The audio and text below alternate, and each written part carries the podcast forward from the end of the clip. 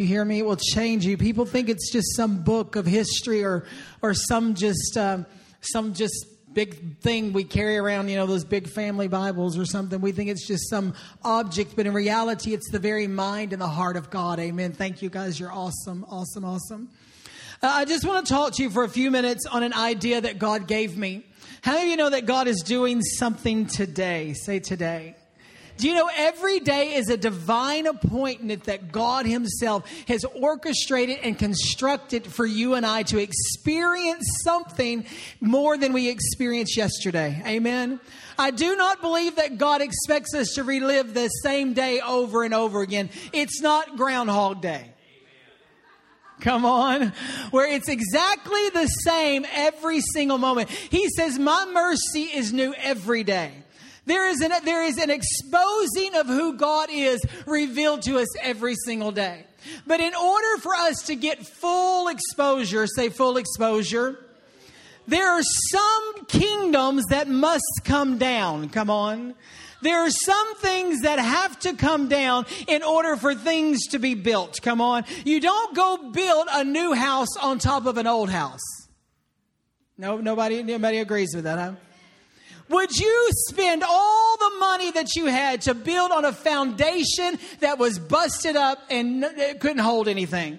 If you were to build upon that structure, it would be a waste of money, right?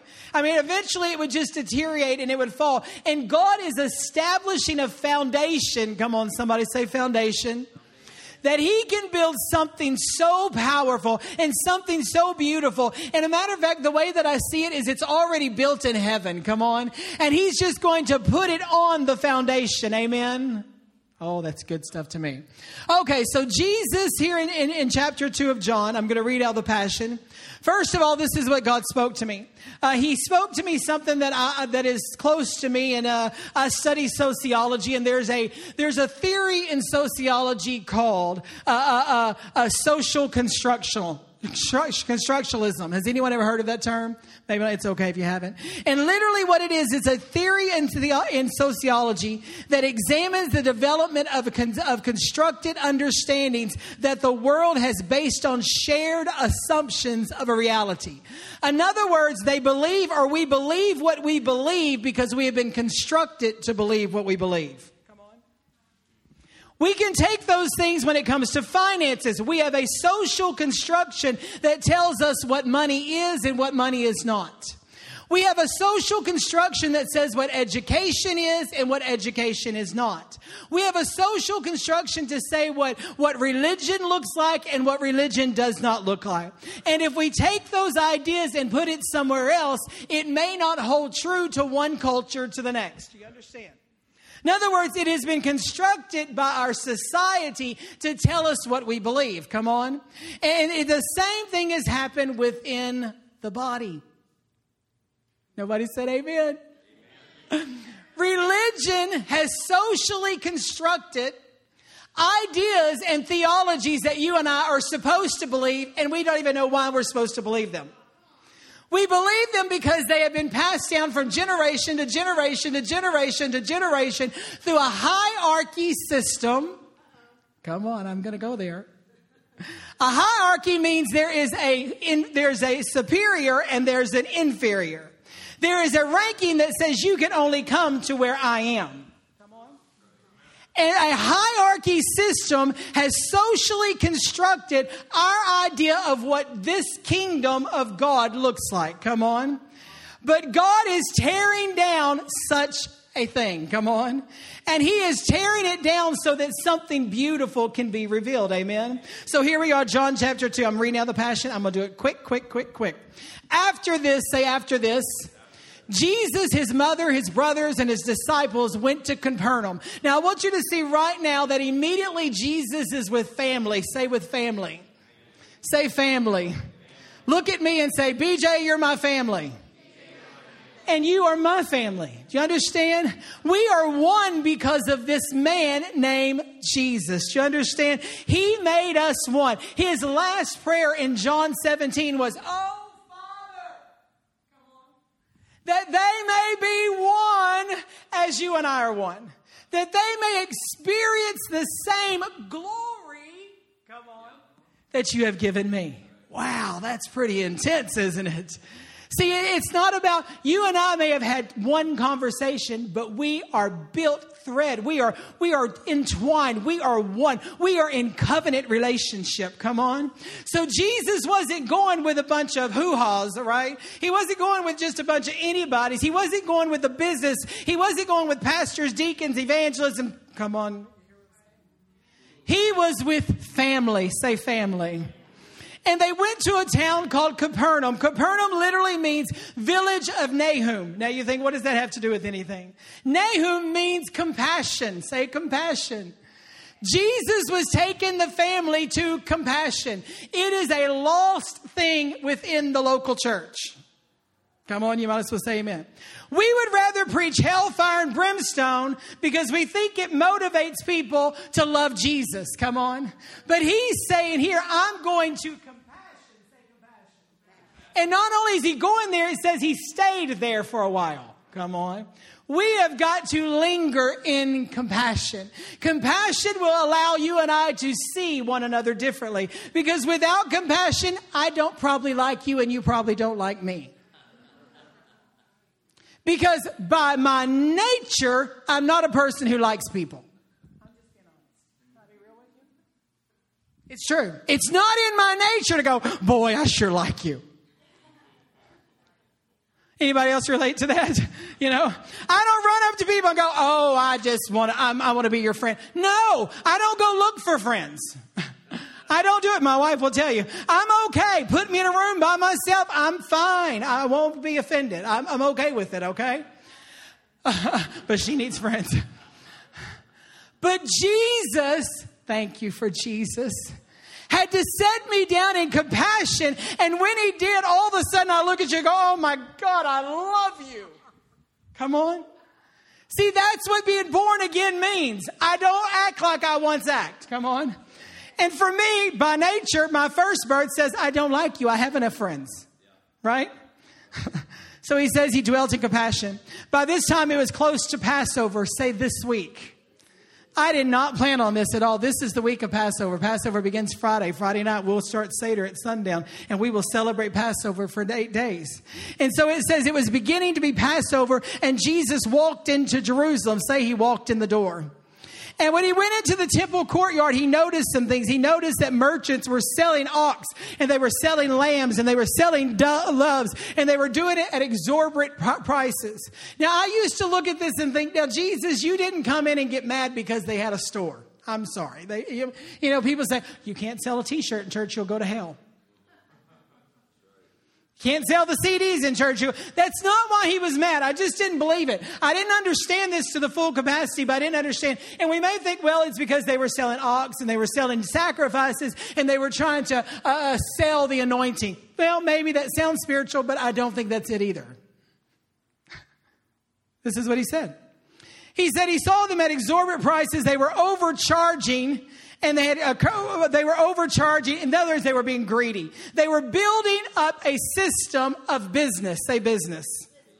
This is what God spoke to me. First, let me read the next verse too, so we get it. And so he noticed all this, and all of a sudden, Jesus found some rope. Jesus is a cool dude, by the way. I think for me, this is what Jesus probably did.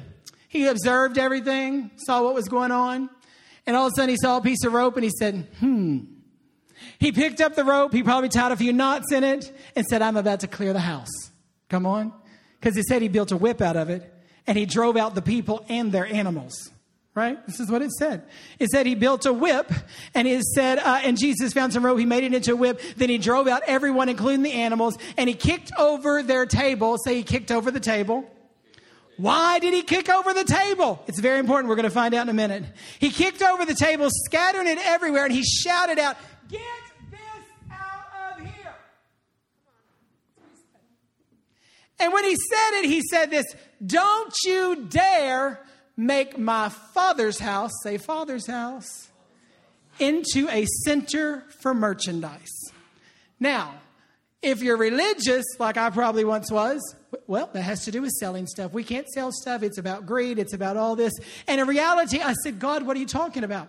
A week ago on Saturday, I was in, my bedroom and I was worshiping. I was praying, getting ready for Sunday morning. And I began to read these same verses. And I said, Jesus, what made you so mad? I want to know why you were mad. Because I should be mad at what you're mad at. I want to love what you love and I want to be mad at what you're mad at. And everybody tells us in our constructed society, we should be mad at the Democrats, we should be mad at the Republicans, we should be mad at the gays, we should be mad at the this one, we should be mad at this one. And that's what society has constructed us to think we should be mad at. But God, that's not what I see you're mad at. Why were you so mad about some folks selling stuff? And he said, read that line again. So I read it. Get these things out of here. Don't you dare make my father's house into a business center. Are we hearing this now? Why did you overturn the table? Because they made a board table when I wanted daddy's table. Come on. I said, What are you saying? He said the modern church has become so full of hierarchy that they've made boardrooms instead of dining rooms. They built a business model instead of a family model.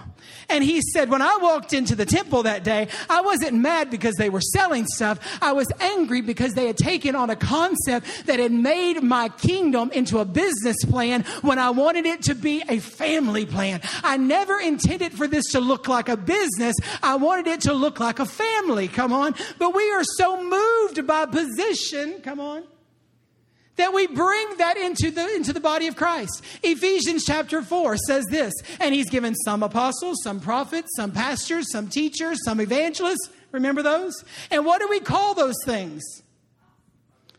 The fivefold ministry, the five offices, and that's all great and wonderful, but he never called it an office, did he? I have in the past. I've done it. Why? We wanted to stick a position into it. Come on. We wanted to stick a position because we think in hierarchy that says, I'm going to be the head, I'm going to be in, the char- in charge. God has anointed me to be the boss. Come on, right?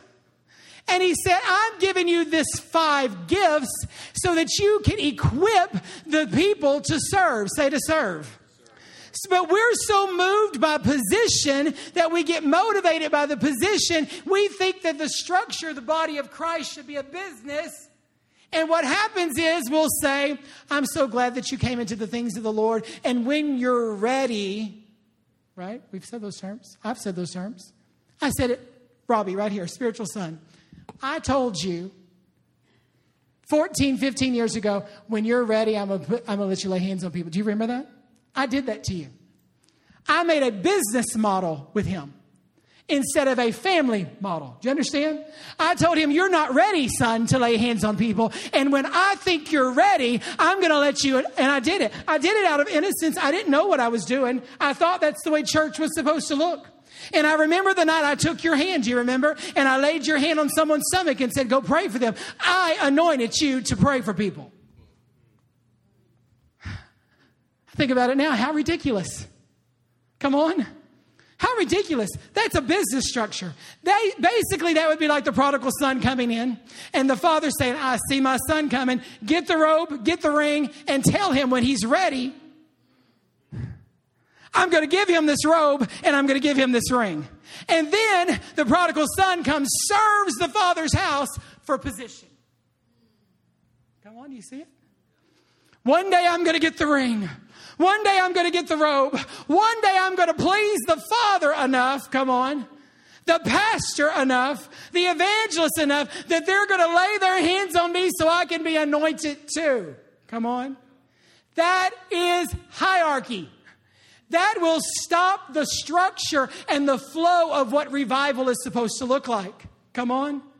We do it out of because that's what we were constructed to believe. That is social constructionalism. We have been constructed to believe this is what church looks like. This is what ministry looks like. This is what religion looks like. It would be chaos if we just brought everybody to the table, right? But in reality, I think of a man named Mephibosheth. Can you imagine naming your son Mephibosheth? I'd get all kinds of tongue tied. I have four Z's Zayden, Zoe, Zayla, Zamar. We already get mixed up. Can you imagine going, Mephibosheth, you know, it'd be like messed me up big time. Mephibosheth had been wounded by those that he loved. He had been dropped. Anybody know the story? His uh, the servant, his maid, his uh, or not his maid. It was really his nanny. It was his. It was it was a parental person. Dropped him and hurt him, and he was wounded. And the Bible says that he went to Lodabar, a land that was desolate and barren, because then he thought I could never. He was crippled at that point. He walked funny. He didn't look like everybody else. He didn't look like he could carry the load of everybody else. So he sold out to nothing. Come on. How many of you know there's people outside of this bar? I love saying that. That have been crippled and they have been wounded and they've been hurt, and no one has told them that they can come to the table. They flashed a ring in front of them and said, One day when you get it together, God's going to use you. Come on. We've built kingdoms out of one day. I'm going to anoint you and I'm going to ordain you one day. Come on. I'm telling you, I'm so sick of religion, I could scream. Come on. I'm so sick of people saying, You need a covering. I got a covering. His name is Yeshua HaMashiach, the Mashiach. He is the Messiah, the King of all days. He's the ancient one. He's the Holy One. He's the one who spoke and light existed. He's the one who breathed, and all of a sudden, Adam became a dirt pile into life. I'm covered all right. Trust me.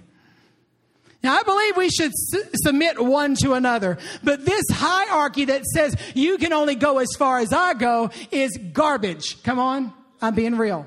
You invited me for this. Hallelujah. I am giving you food so because this is what is going to catapult us into the glory. And I'm going to show you how biblical it is. I have a text for it and everything.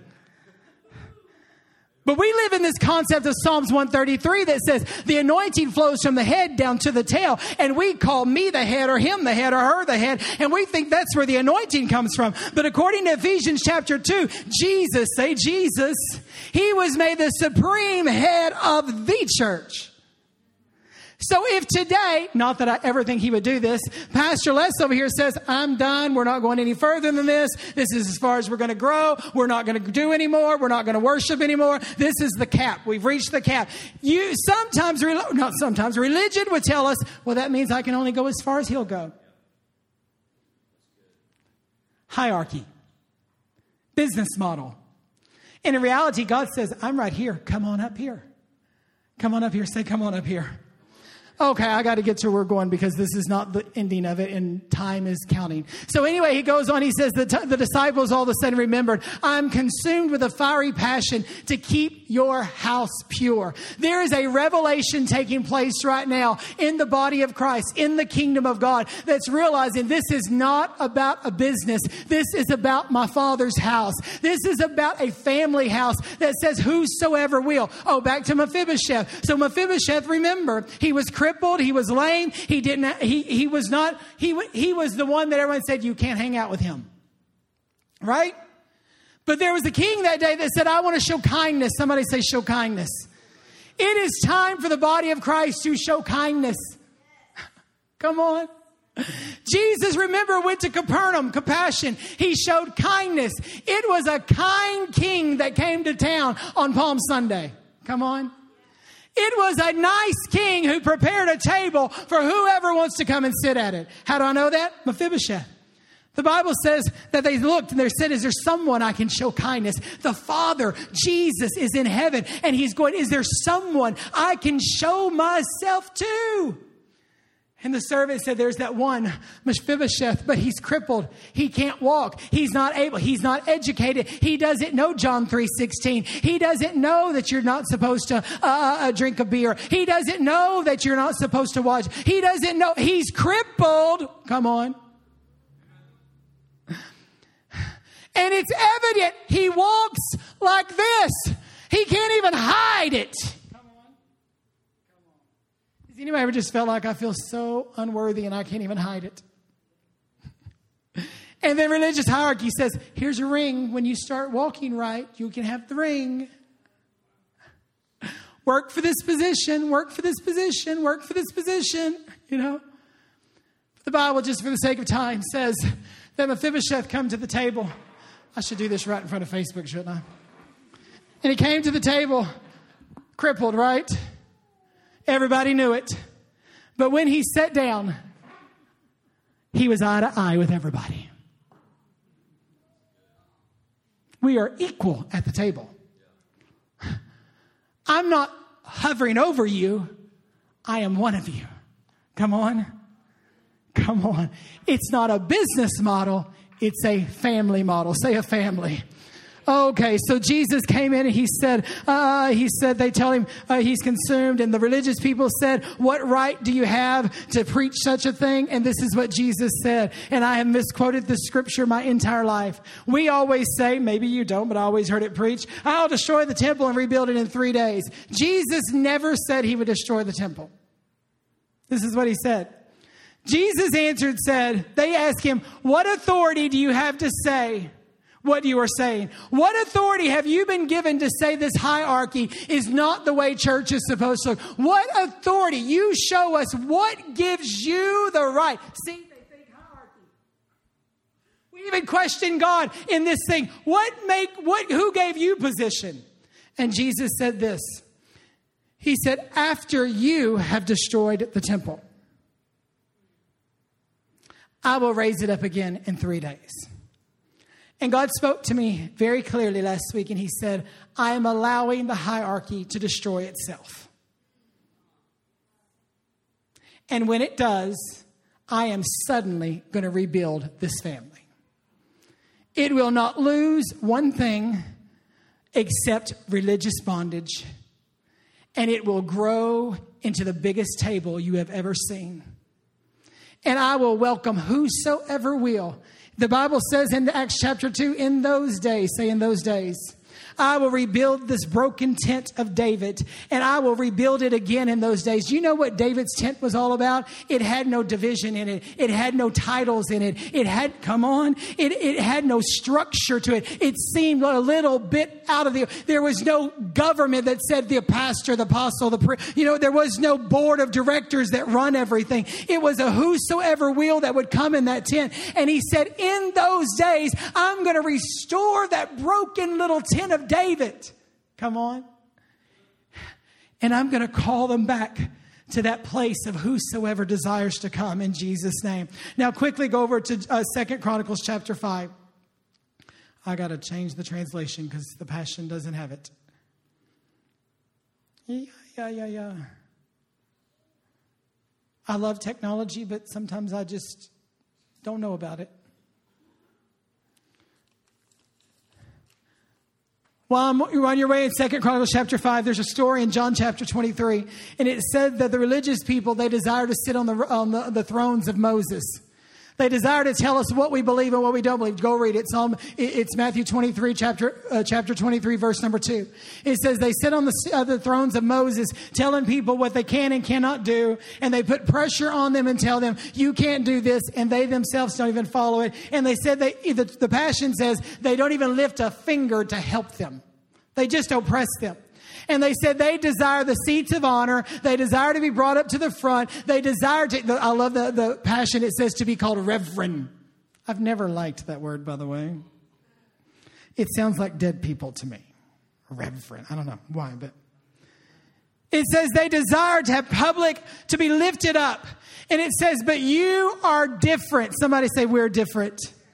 It says you don't desire to be called master because you already have a master.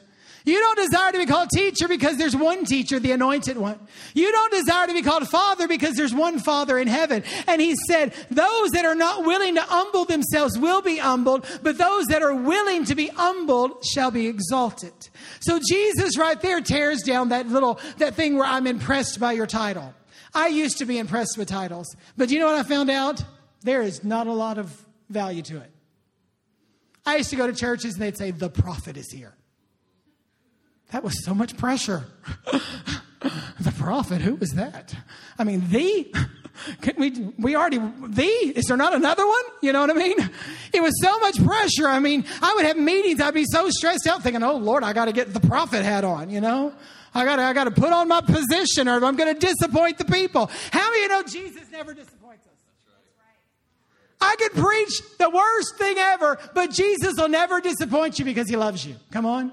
So Jesus was tearing down that structure, and there's a reason why. Because according to the scripture, you and I cannot experience the glory, say the glory, until we are built in the structure of family. Come on.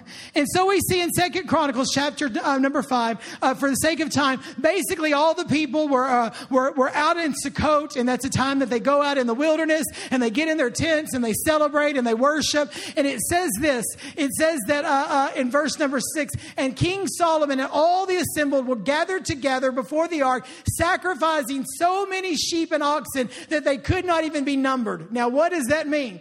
They were worshiping so intense, so extravagant that you could not measure it at all. In other words, my worship and your worship may not look exactly the same, but it's not supposed to be measured. It's not supposed to be, you understand? It's not supposed to be compared, but it is supposed to be over the top. Come on. Because he's an overtop God, right?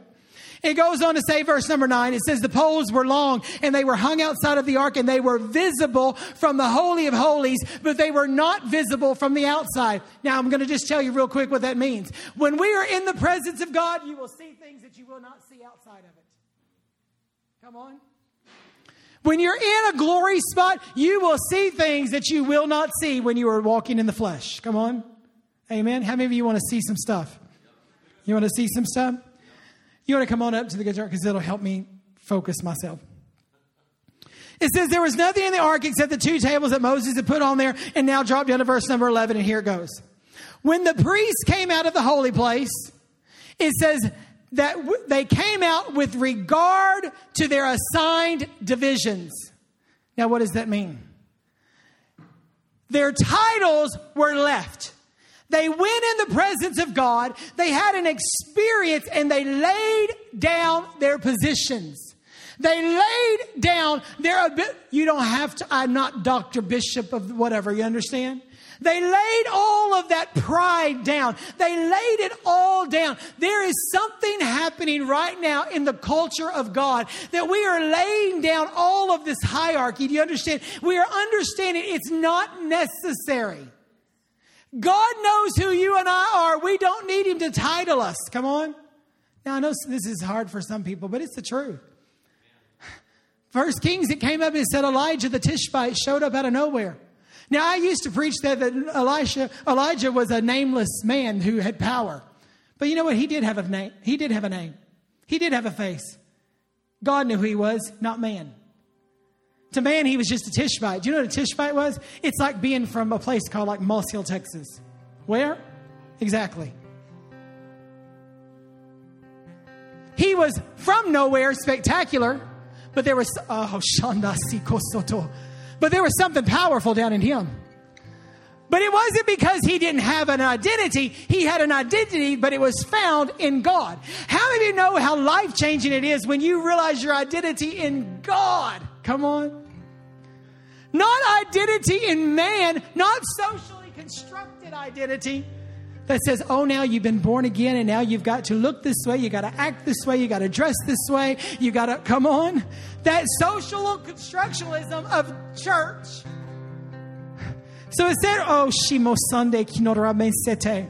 So it says, when they came out of the holy place, they came out of their assigned divisions.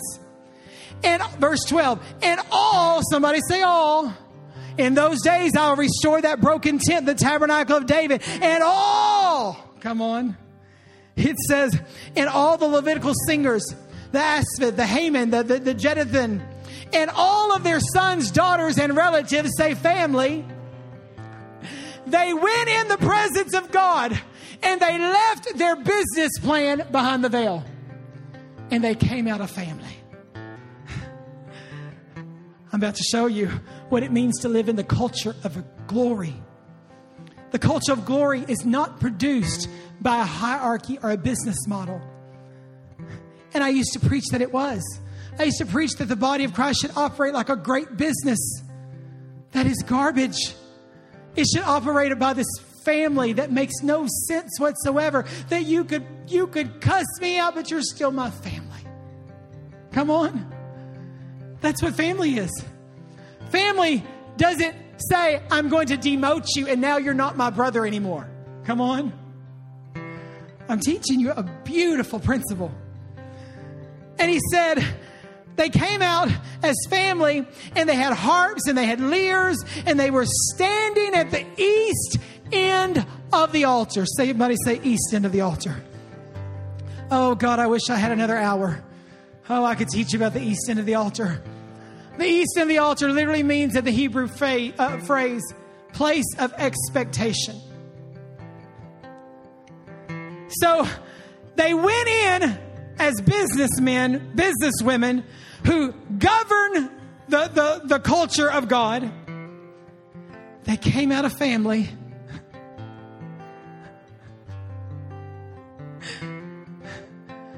And they stood in expectation. So they just stood at the east end of the altar. What are you doing? We're just expecting. What do you expect? I don't know yet. Listen, I don't know what's going to happen in this region, but I know something's happening. I don't know where you're going to be in 12 months from now, but I know something's happening. And I'm standing right here with you at the east end of the altar in expectation.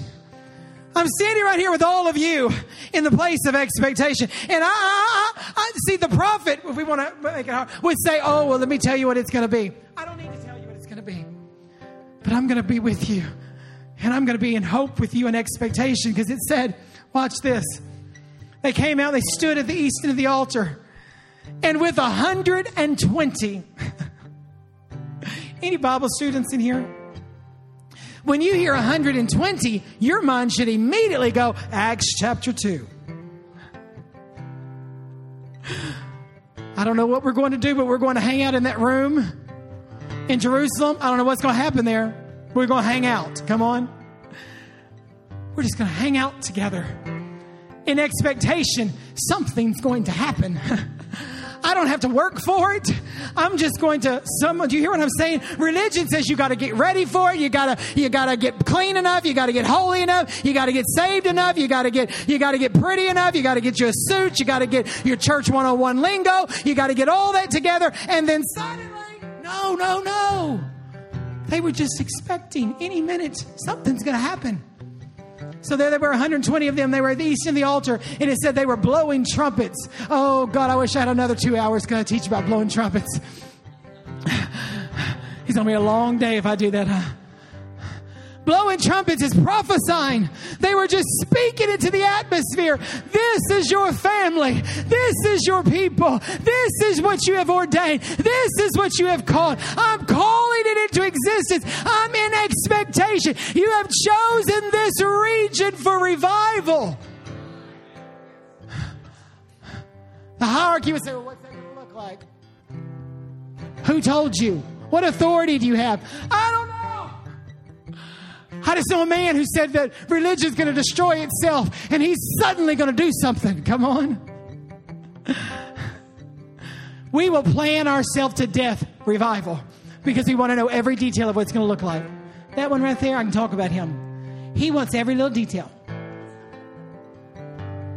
Sometimes you say, Robbie, stop it. You don't have to know every detail.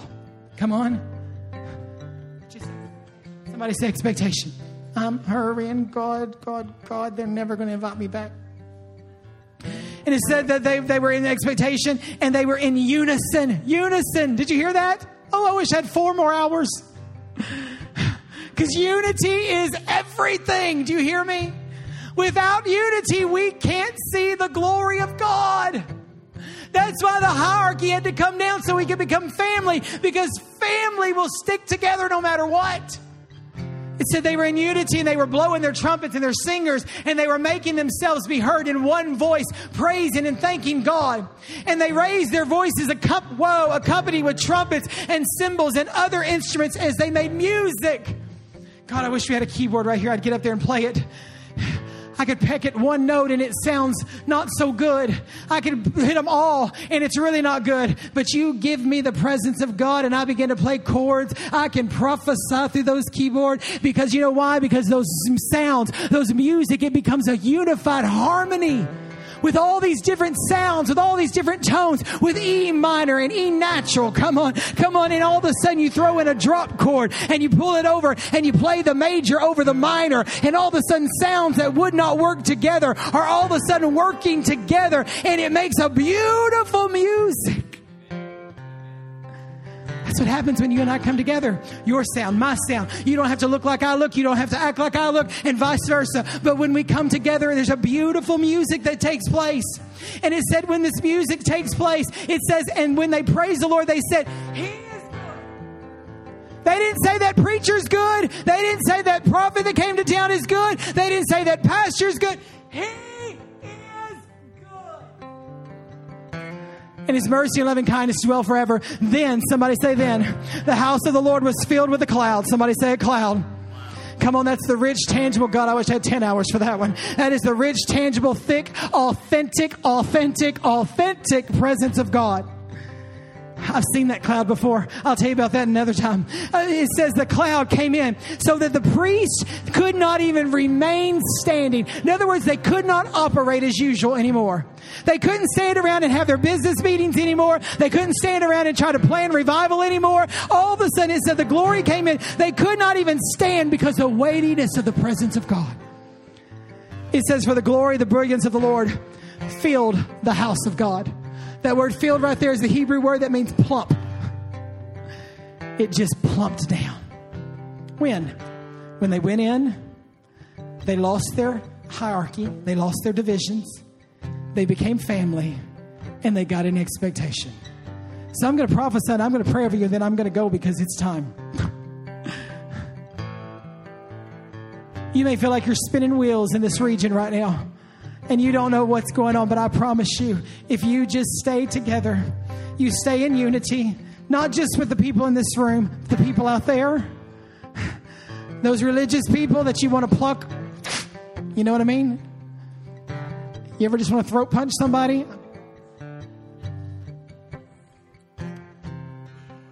I mean, I'm, yeah, I'm a human being. You just feel like you got the spirit of an idiot. you know? But if we can see them through the eyes of compassion, and even though we're different, we can get at the east end of the altar together, something's going to happen and it's going to be beautiful.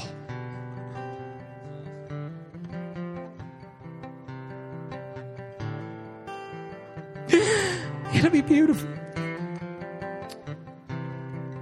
Because it'll be the cloud of His glory. I'm telling you, the glory of God is hovering right here. Mende moshino rabese tetele basande ne makaye. Tade moshikande ne masino ramende ne mashonde na sina kino mosande lende shemond remende sikonde mahaye. The glory of God is hovering right here. I'm telling you, we are within Mashe Sete. We are within just a reach up and grab it moment. Do you hear me?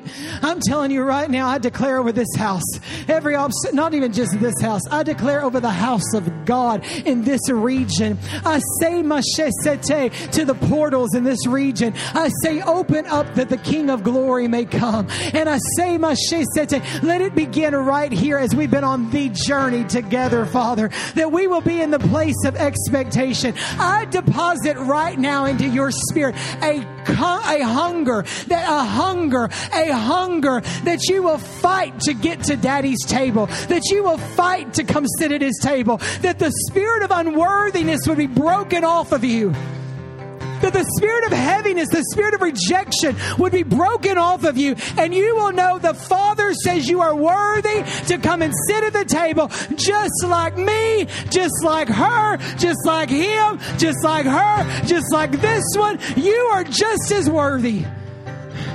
Because when we come to this table, we're not positions, we are brothers and sisters, we are family. So I break off all the fear, I break off all anxiety, and I say, My daddy's making room for every one of you. And he will put a leaf in the table every day of the week if he has to. He's going to make sure that you're not having to sit at a kid's table in the corner. He is bringing you to his kid's table. I'm telling you, it's a beautiful time to be in the body of Christ. So I speak over you right now, and I say, You shall live and not die and you will be a dwelling place for the King of Glory.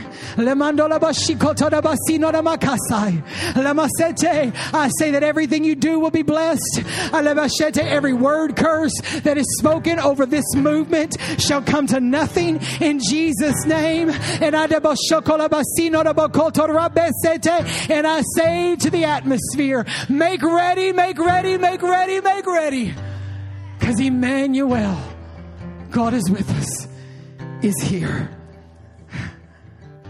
Ha. there was a time that the atmosphere was dark, it was void, it was chaos. But even then, the Bible says the Spirit of the Lord hovered over the chaos. And right now, over the chaos in your life, the Spirit of God is hovering over it.